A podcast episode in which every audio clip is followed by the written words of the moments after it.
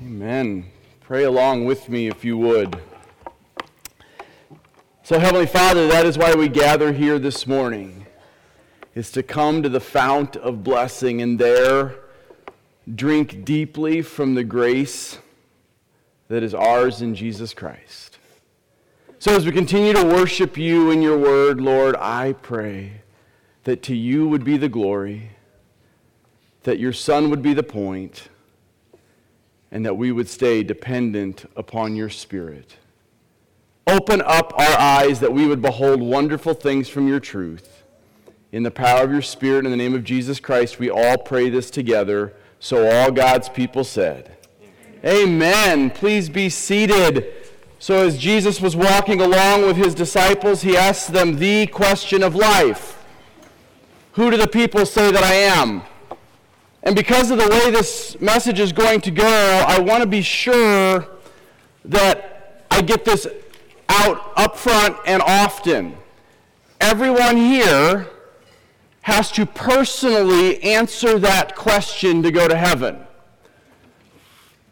So when he says, Who do the people say that I am? And then he turns to them and he says, But who do you say? He's making a point. He's saying, Yes, there is a collective witness that is my people, but it's critical that you know the answer to that question personally.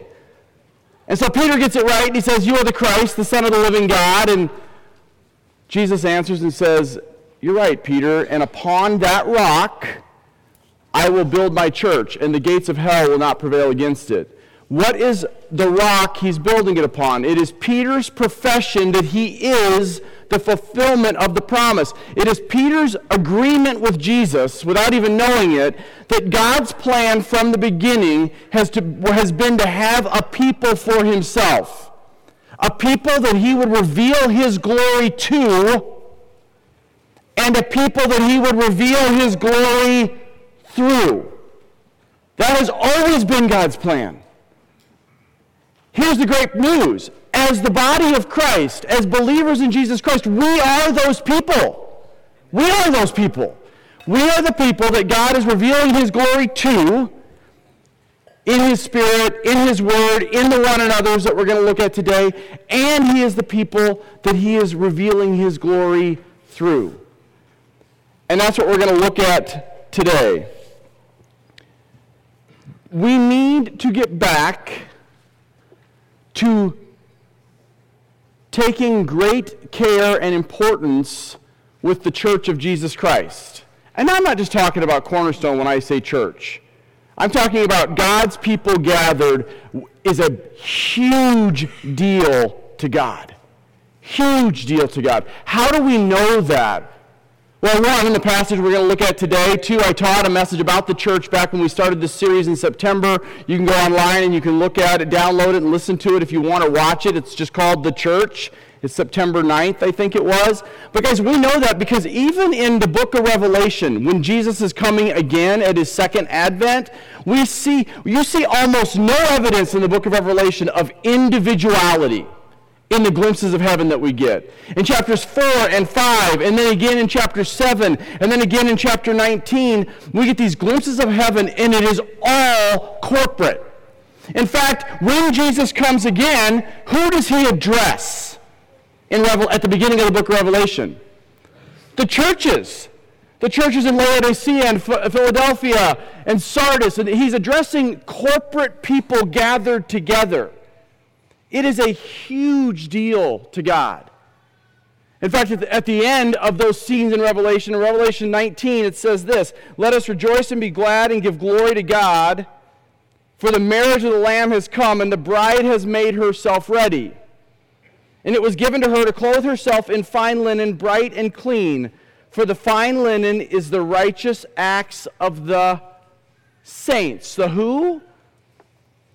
Us, the saints, that's the church. And so the church is a massive deal to God. The, the, his people gathered has always been a big deal to God. That's who he's coming back for. And because it matters massively to God, the church ought to matter massively to us.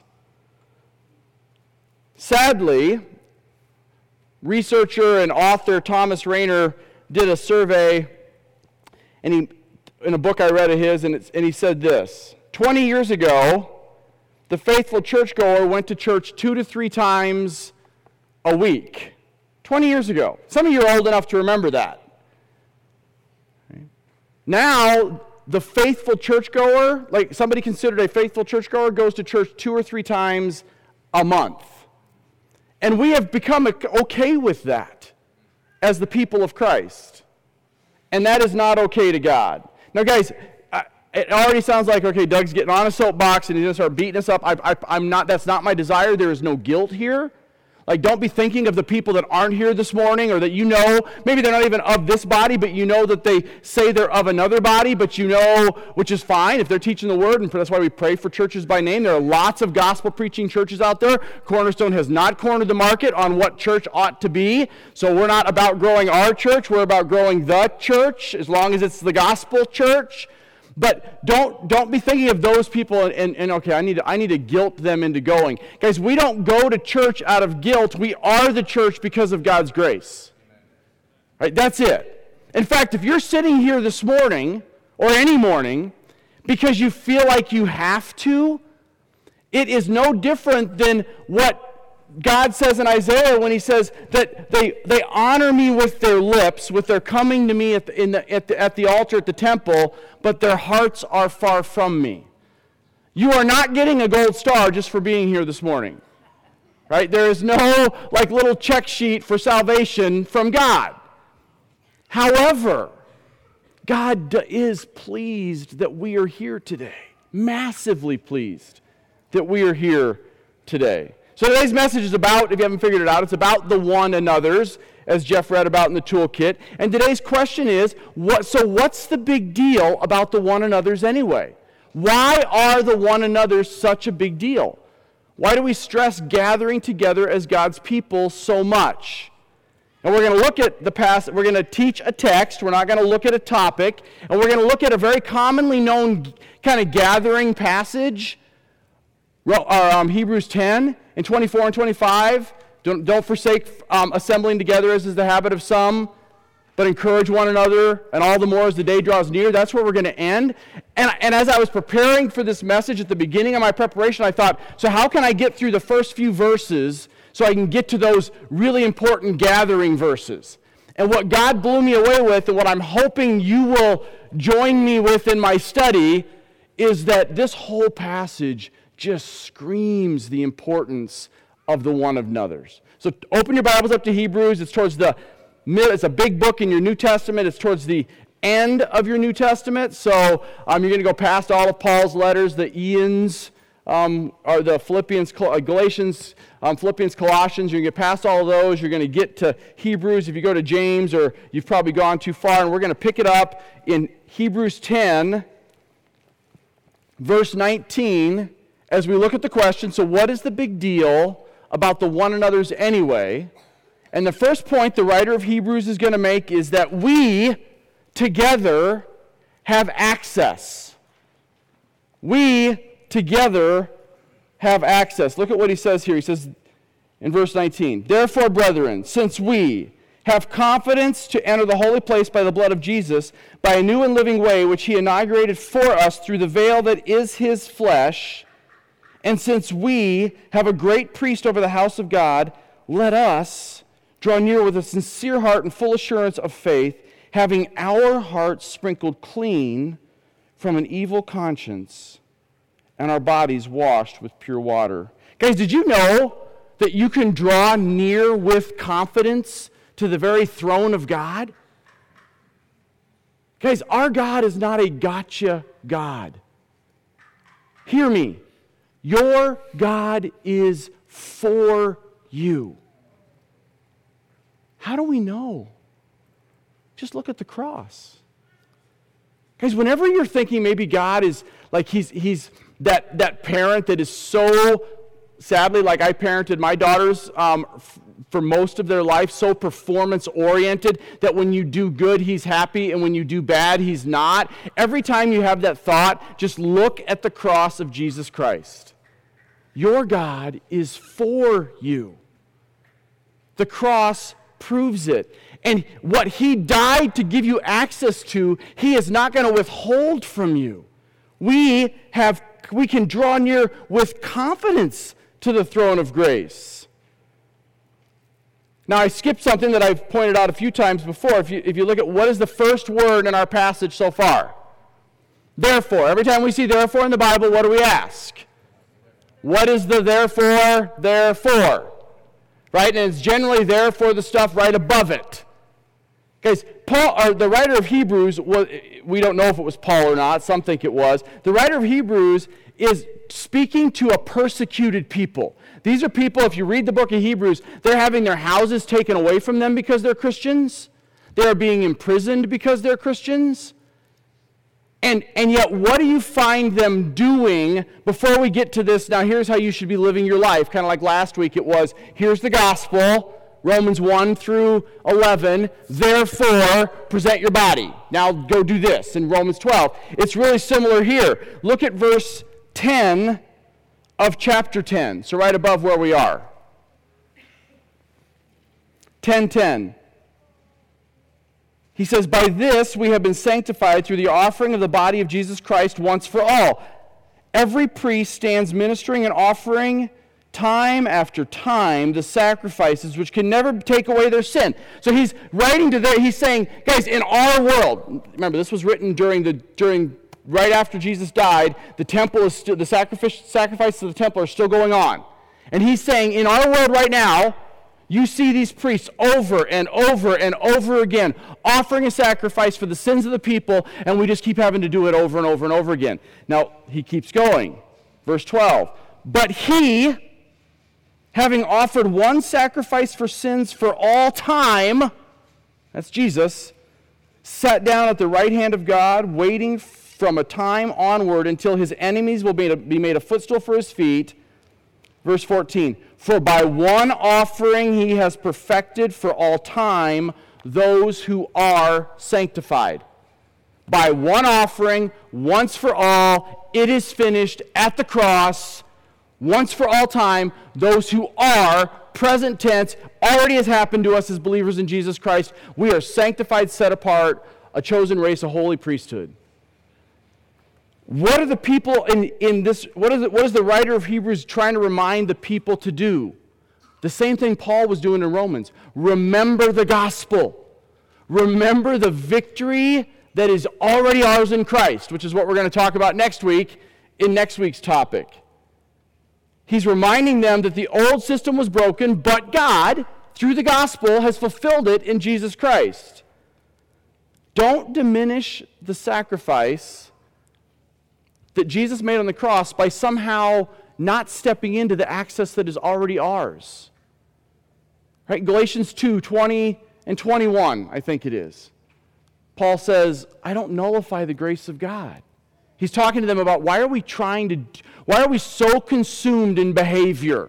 Is what Paul's telling them in Galatians. He says, don't nullify the grace of God, because if your behavior could get you to heaven, and I'm paraphrasing, then Christ died for nothing. So he's like, just recognize what the cross is and step into the access that God has already given us through Jesus Christ. So there are two points I've already. So the first point is we can draw near with confidence to the throne of grace. The second thing is we need to remember the gospel. But there's a third thing here that really stuck out to me in this passage that I read already, that I read so far in these four verses, and it is this collectiveness that he's talking about. When you look at the passage and you see, he says, since we have confidence that, that he has inaugurated for us through the veil, verse 21, since we have a great high priest, verse 22, let us draw near. I don't want to get all geeky Greeky on you, but I want you to understand something that God really hit me with. When, like that, that phrase in verse 19, since we have confidence, that's one word in Greek. That whole phrase, since we have confidence, is one word in Greek. And the way the Greek language works is depending on what the Holy Spirit, now this is important. This isn't just the writer of Hebrews going, I think I'm going to choose this word. The Holy Spirit of the living God is inspiring the writer of Hebrews to choose exactly this form of the word confidence of, of drawing near with confidence. What is the form of that word? He could have said, Since I have confidence.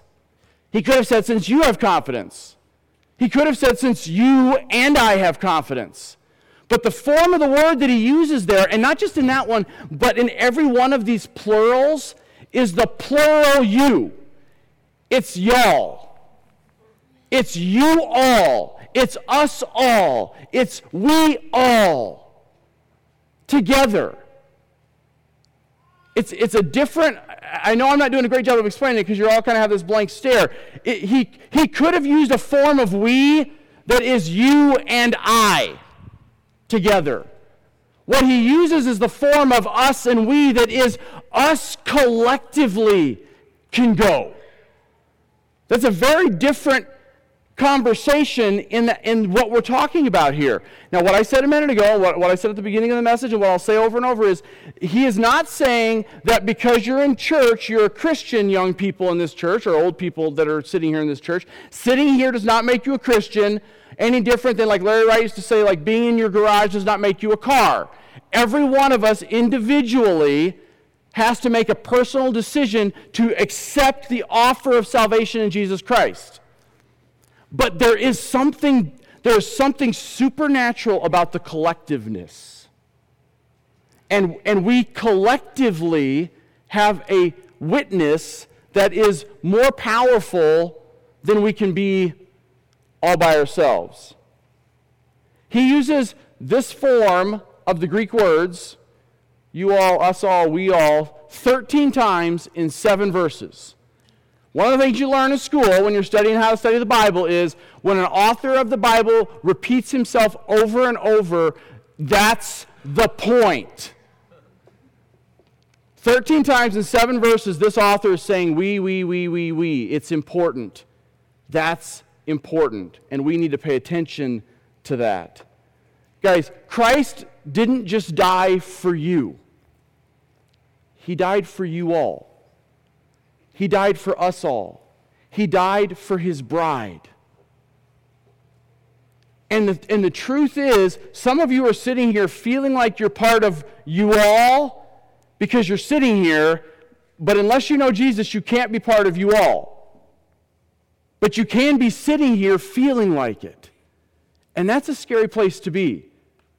There are, I would venture to say, millions of people that sit in church every Sunday that believe because they sit in church every Sunday they're going to go to heaven. And what the Bible says is that's just not true. What Jesus said was that's just not true. So let's get to what is true. How do we know? Like, how do, first of all, how do I personally know? How do I know, like, uh, if, I'm, if, if, if, if, the, if I'm part of the you all? Well, one, do you personally have a longing for Christ? Do you have a hunger for His Word? Do you have a desire to pray? Do you want to be together in fellowship? By this they will know that you are mine, Jesus said, John 13 35, by your love for one another. Right, so, that, so that's so one is do we have do, personally do we have that, that feeling? But then the other is collectively do people sense in us together when we gather? Do they sense the presence of God? And guys, one of the things I, I love about this place and why I, I, I can't even imagine being anywhere else is because that's who you are collectively you are the body of christ and not just because we're sitting here together on a sunday between the hours of, of 9.30 and 11 but because i hear st- this this has been our witness people who have come to faith in christ through cornerstone have been invited have been engaged with one-on-one outside by you guys and as you guys have brought them here and they have witnessed the collective one these, these people that look different they act, they, they, don't, they don't all parent the same way, they don't, they, and yet they have this commonality. They're looking and going, I don't know. I, I remember the day Rob Reed walked up to me and said, I don't know what you people have, but I want it. Because that was not me.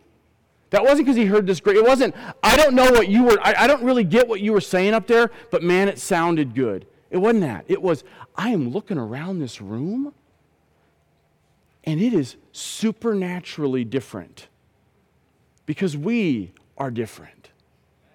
And guys, that's, that is the Holy Spirit working on our church. And, and although we don't want to be prideful in that, enjoy it, soak it in.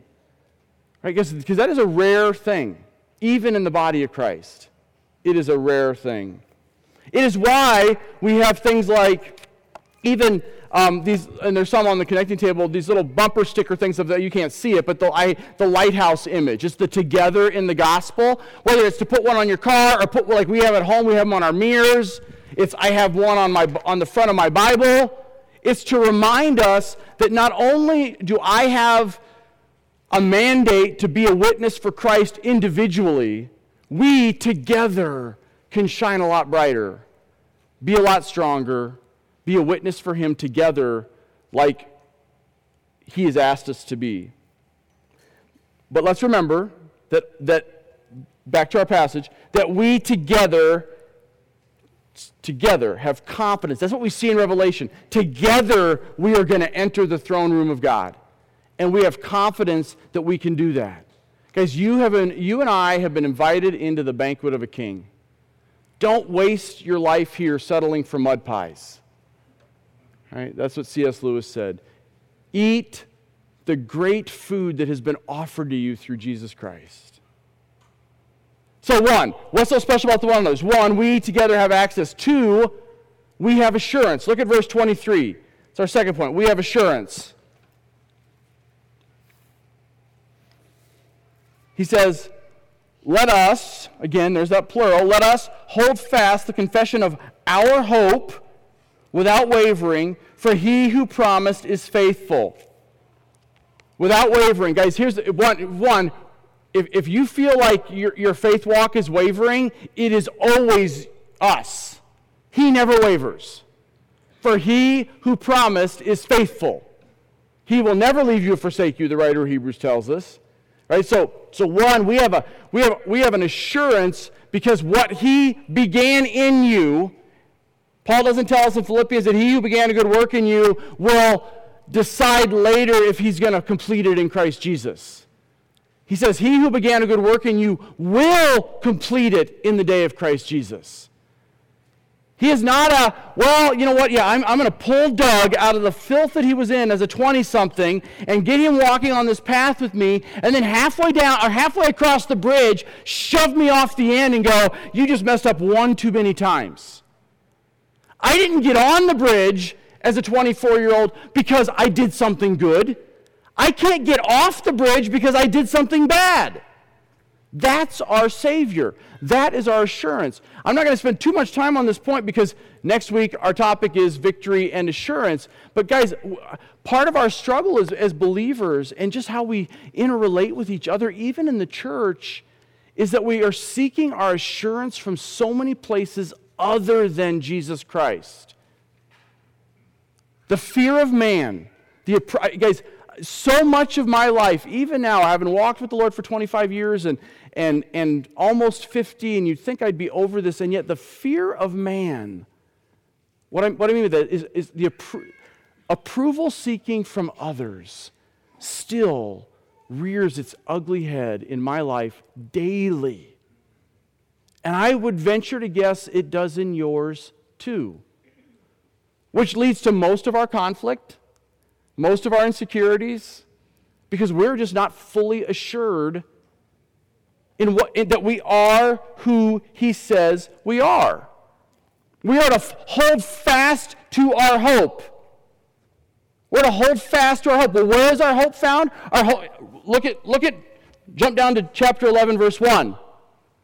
Now faith in Christ is the assurance of things hoped for. It is the confident expectation that what He has done in your life, He will complete in the end. And if, we would, if I would just live that way, if I would just live believing that, it would not only affect my relationship with Him, because I would come to Him boldly accessing the throne of grace that is mine, but it would affect my relationship with my wife and my daughters and with you guys, because I would be living in the freedom and the victory that is, that is ours, that I am assured is mine. But we don't live that way. We live in fear and worry and fretting. And well, what is, is this person? We're, we're, we're all like George Costanza from Seinfeld. Everybody has to like me. No. Someday, yes. In heaven, everybody will be your best friend. Everybody will love everything about you. But until then, that just isn't going to happen. And that's okay. Because I don't get my worth from what you think of me. I, I shouldn't get my worth from what you think of me. Sadly, I do sometimes. You do sometimes.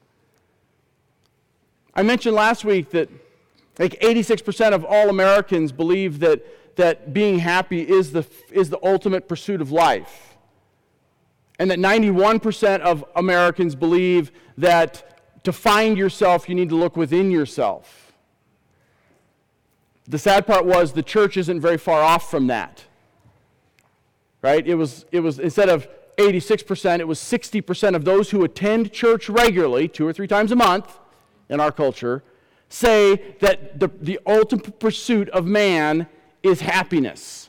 Churchgoers saying that. 60%, two thirds of all people attending church today say that the ultimate pursuit of man is happiness. Guys, what is the ultimate pursuit of man? Glorify God and enjoy Him forever. Right? That's the ultimate pursuit of man. But 70 something percent it was, I think it was 76% say in church say that to find yourself, look within yourself. The world has crept into our collective church, our collective thinking, and the world has crept into our individual thinking.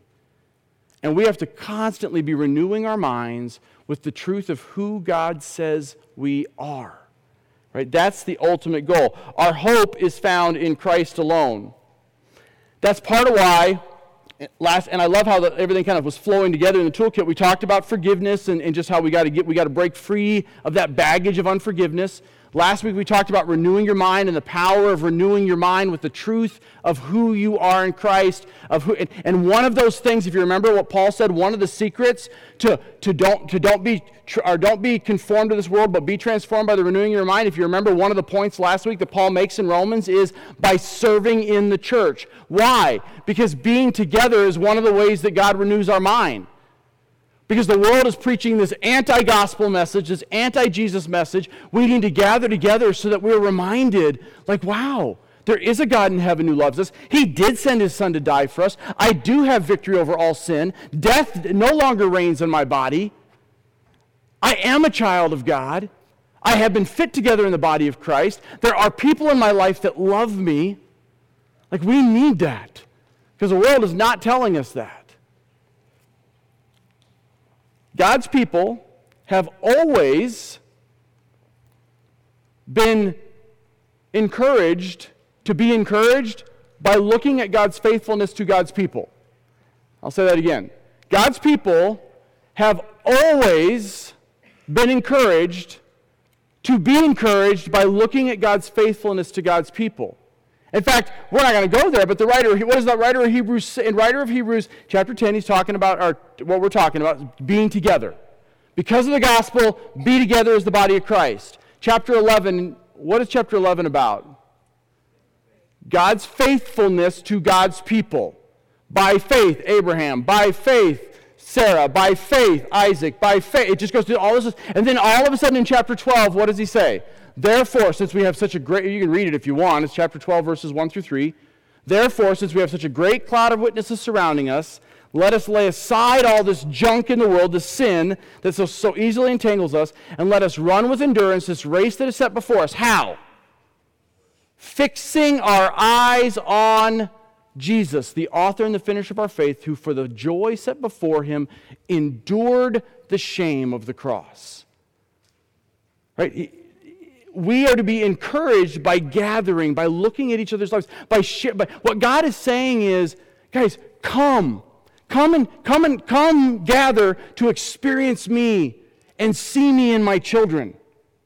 Sing my songs of praise. Share your stories of my faith in your life. Be together. Just so that you can be reminded, because together we are the body of Christ. Guys, this, this is, I get the benches here are not comfortable. I get that this is just a, a, a elementary school cafeteria. It doesn't matter. This is a taste of heaven. This is as, guys, this is as close to heaven as you're going to be this week. Not, you're like, yeah, and if you'd stop talking, I'd believe that. I, I get that. I, am not saying, I'm not saying any, I'm not saying because of what I'm saying. Like, I'm not, I'm not saying because our music is great or the teaching. I'm saying the body gathered is as close to heaven as you're to get. Why? Because what is heaven? The body gathered for all eternity together.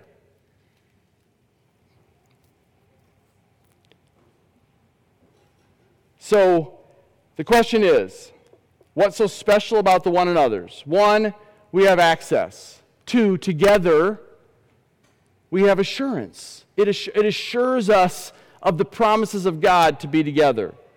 The last point is we have and need one another. We have and need one another. And these are the two these are probably the two best known verses in Hebrews, verses 24 and 25 in this large book. He says, "And let us, plural again, let us all together, y'all, let y'all consider how to stimulate y'all to love and good deeds." Not forsaking your own assembling together, as is the habit of some, but encouraging one another, and all the more as you see the day drawing near. He's talking about this idea of koinonia fellowship. That's what the Bible calls it koinonia. It's, it's this idea of biblical fellowship, not just friendship. It's this idea of, of relationships centered around God, where the point of your relationship is God, where the, where the focus of your gathering is Jesus Christ. That's what he's talking about. He's not just talking about two people who, who profess to be Christians or 10 people who profess to be Christians getting together over some common um, hobby or interest. That, that's not bad. I'm, I'm, I'm glad we have groups like that. But that's not what he's talking about here. When he says, so, so if what you're, if, if what has started to happen in our church, because this is how the enemy works, what, what has started to happen, and I don't just mean Cornerstone, I mean in the church, is we've said, well, we don't really need like the corporate church thing so much, and elders and deacons and the things that, oh, by the way, are in the Bible, and baptism and communion. We just, anywhere Christians are gathered is the church. That's simply not true. That is simply not biblical. It isn't. It doesn't mean you need 100 people in a room. I'm not saying that. But what I am saying is, it, it, it's what you're pointing at and how you're pointing there. To just be a bunch of Christians gathered together and you pray before you do your flag football game does not, as much as I enjoy our turkey bowl, Dan, and you do a great job, and it's a wonderful thing, Dan would not say that's church. Because it's not. That's fellowship, it's friendship, it's fun, it's awesome. I'm glad we do it. It's a great opportunity to be a witness to people out in the community. But it is not what he's saying here when he says assemble together. He's talking about gathering together as a, as a local body of believers who are together pointing their focus to Jesus Christ. The enemy, Satan, because he hates the bride of Christ, has done so much to try to fragment the church. Some of it is bad, like just, just the inter-church um, squabbles, right? It's part of why um, we pray for other churches by name. Jeff prayed for Faith Bible and for Trinity Bible and other churches by name because we're not competing with them. Jeff Dawkins' brother Chris came and taught here while I was on sabbatical. His church is two miles from here. It's an awesome church. He's an amazing pastor, and I pray for him all the time. I'm not, I and Cornerstone is not in competition with Grace Church. We're in community with them. It's why we do things like, like, like we're part of the Gospel Coalition, which is just a group of like-minded churches that are trying to do things in the like, like in the valley that maybe individually as a church we couldn't do. Bring in speakers, encourage people, help the poor. It's why we pray for New Hope Church in Costa Rica, where our mission, where Mark Custis, one of the missionaries we support, is. It's why we pray for Camillo's church down in Mexico. We are, we're not saying that the church is only cornerstone. But, but what I am saying is that in every one of those contexts, and the pastors of every one of those churches we pray for would say, Yeah, we want to be praying for Cornerstone, and they do, and we want to be praying for. The, but we need to be encouraging our people that they need to be a committed member to a local body of believers. Because that's what's modeled in Scripture.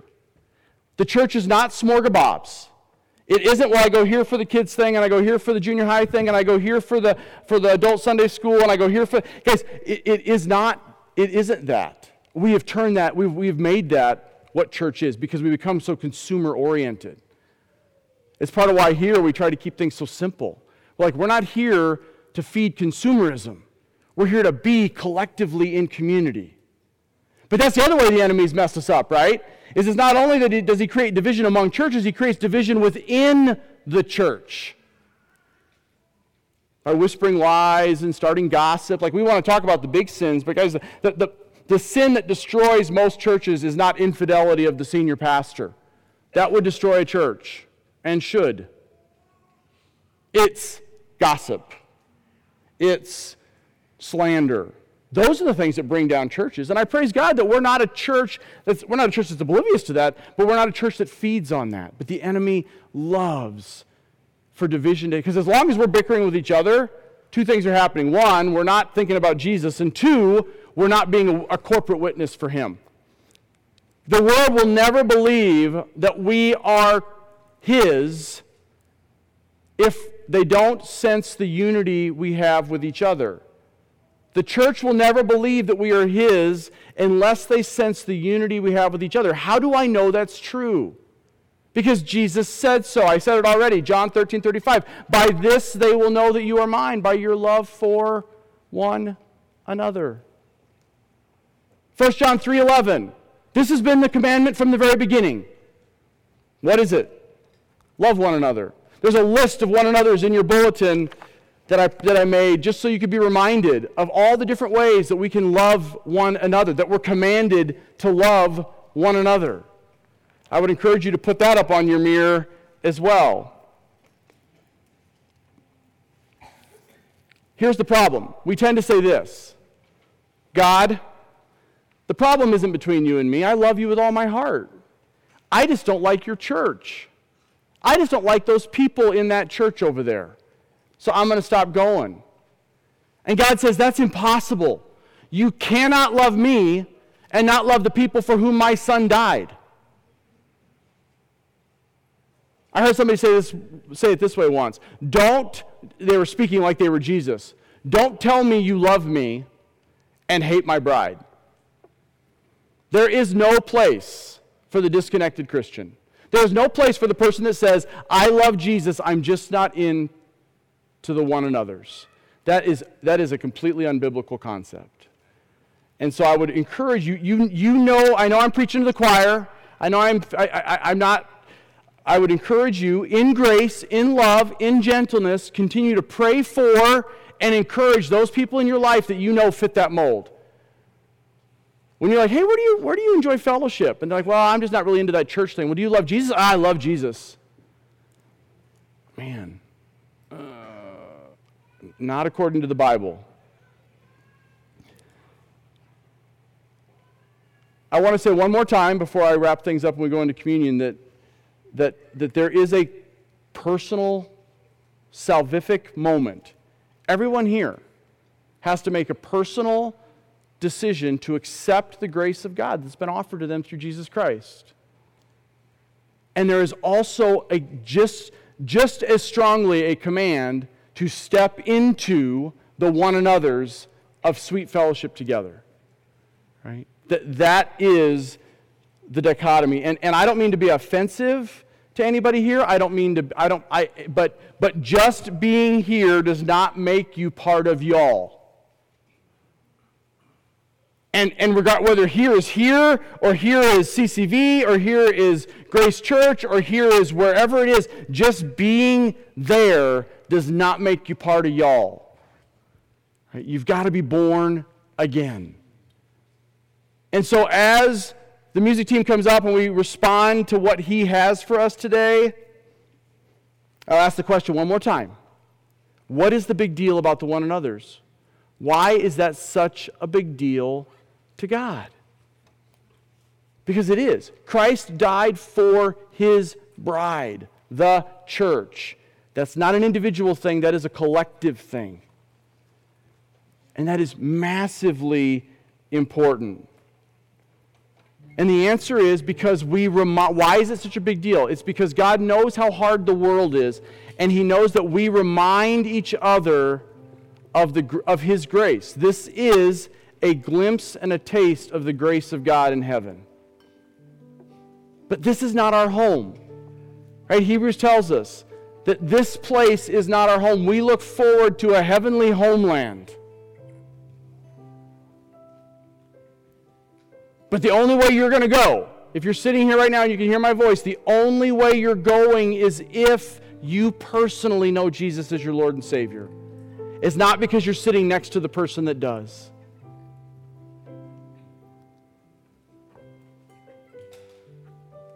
If you do not know Jesus as Lord, if you have never just accepted the free gift of grace, don't leave here today without talking to me or somebody. Guys, if you're really His, you recognize that this is a taste of heaven. And that's why you're here this morning. That's why you chose to get up early on a beautiful day and come into this cafeteria because you're like, I want to taste the grace of God. I want to be among God's people. I want to be reminded of all the beauty and the goodness and all that is right and is found only in Jesus Christ. And so, Lord, it is to that end that I pray that we would be a people reminded of the sweet goodness of sweet fellowship in Christ. That we would be a people that are so encouraging to one another that it would spur us on to love and good deeds, that, that as we go from here, our fellowship would not end, it would just begin.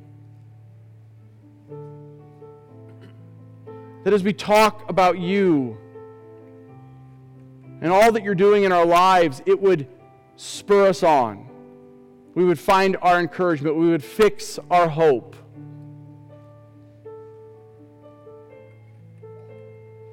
Lord, I pray that the truth that you professed to Peter 2,000 years ago upon this rock I will build my church, and the gates of hell will not prevail against it. I pray that that would be true in this place this morning, that the enemy would be far from us that you would send Satan and his demons to hell where they belong, that the light of the gospel of Jesus Christ would shine in the hearts of everyone here. For the God of this world has blinded the mind of the unbeliever that they would not behold the glory of God in Jesus Christ. Not here, Satan. Because of what you have done to us because we are your people, your prized possession. May we proclaim your excellencies. May we shine your marvelous light. In Jesus' name, amen.